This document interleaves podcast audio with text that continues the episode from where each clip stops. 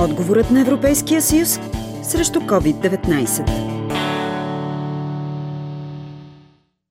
Пандемията от ковид деветнайсет изправи пред сериозни предизвикателства собствениците на малки и големи хотели в Родопите. Отлива на туристи това лято там е значителен, разказа председателят на регионалната туристическа асоциация Родопи Пантелей Мемцов. Процентите в това, което говорим за селски туризъм, там е петдесет на сто. Докато големите комплекси, като Пампорово, като тези другите, които са свързани с балнео лечение в Девин, там вече отлива е доста по-голям. Защото все пак там се разчита и на туристи от чужбина, които поради много причини достъпността им е ограничена. Потвърждава го изпълнителният директор на Пампорово АД Мариан Беляков. Може би понижението е с седемдесет до осемдесет процента. Цяло. Работим може би на около двайсет до трийсет процента от а, това, което е било миналата година. Аз считам, че нещата в идните два-три месеца ще се понапаснат.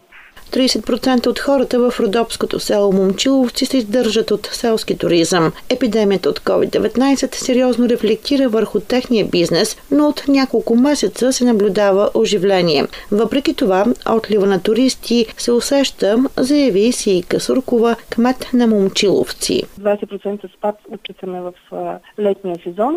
Как всъщност се справят тогава хората там при този спад от двайсет процента на туристите? Какви са труднения финансови срещате към този момент? Имайте предвид, че месеци наред къщите на гости и заведенията за хранене в селото бяха затворени, както и навсякъде. Има семейства, които нямаха нито лев приход за този период, защото семейният бизнес, нали, е сферата на туризма, който беше парализиран и а, приходите бяха сведени до нула. А вече след като се поразпуснаха мерките, отвориха врати къщите за гости, заведенията за хранене, с спазване, разбира се, на наложените мерки. Трудно е. Пантелей Мемцов смята, че този бранш има нужда от подкрепа в няколко насоки на европейско ниво. Ние трябва да говорим и в това, което се изразява като помощ от Европарламента. То е в две насоки. Първо, финансово да се подпомогне сектора, за да се избегнат фалити, защото когато един субект фалира, оттам насетне нещата са невъзвратими.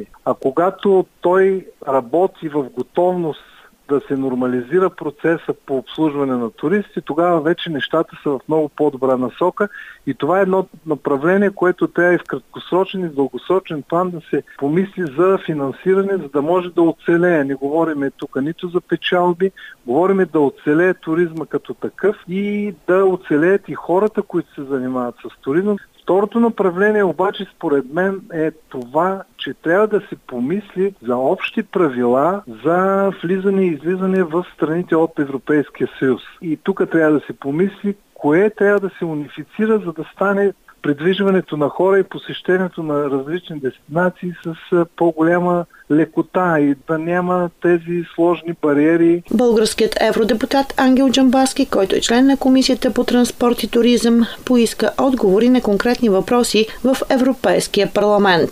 Как, кога и кой ще обезщети собственик на хотел, който е поел резервации, който е направил вече необходимите разходи, след което му е забранен или му не му е разрешен чартерен полет или затворена границата и не е позволено на гостите му да дойдат, кой ще го обезщети, в какъв срок и с какви средства? Не получи конкретен отговор, което не е, разбира се, добро решение, но не ме е очудва, особено тъй като в момента повечето ми колеги, европейски представители и европейски комисари най-вече, а говорят по тези теми изключително на изус, с идеята да дадат някаква надежда, без да имат ясните параметри. А защо нямат ясните параметри, е пределно ясно. Продължават споровете около многогодишната финансова рамка, продължават споровете около плана за възстановяване, така нареченото бъдеще на Европа след двайсета година, кои средства ще бъдат като заеми, кои средства ще бъдат безвъзмездни. Според вас какво трябва да направи Европейския парламент, за да подпомогне туризма? Какви мерки трябва да се предприемат, защото преди малко чухме, например, в Пампорово АД двайсет процента само от туристите са там в сравнение с миналата година. Това, което аз си мисля и го настоям на национално ниво, защото на европейско ниво Европейския парламент такова ще не може да вземе.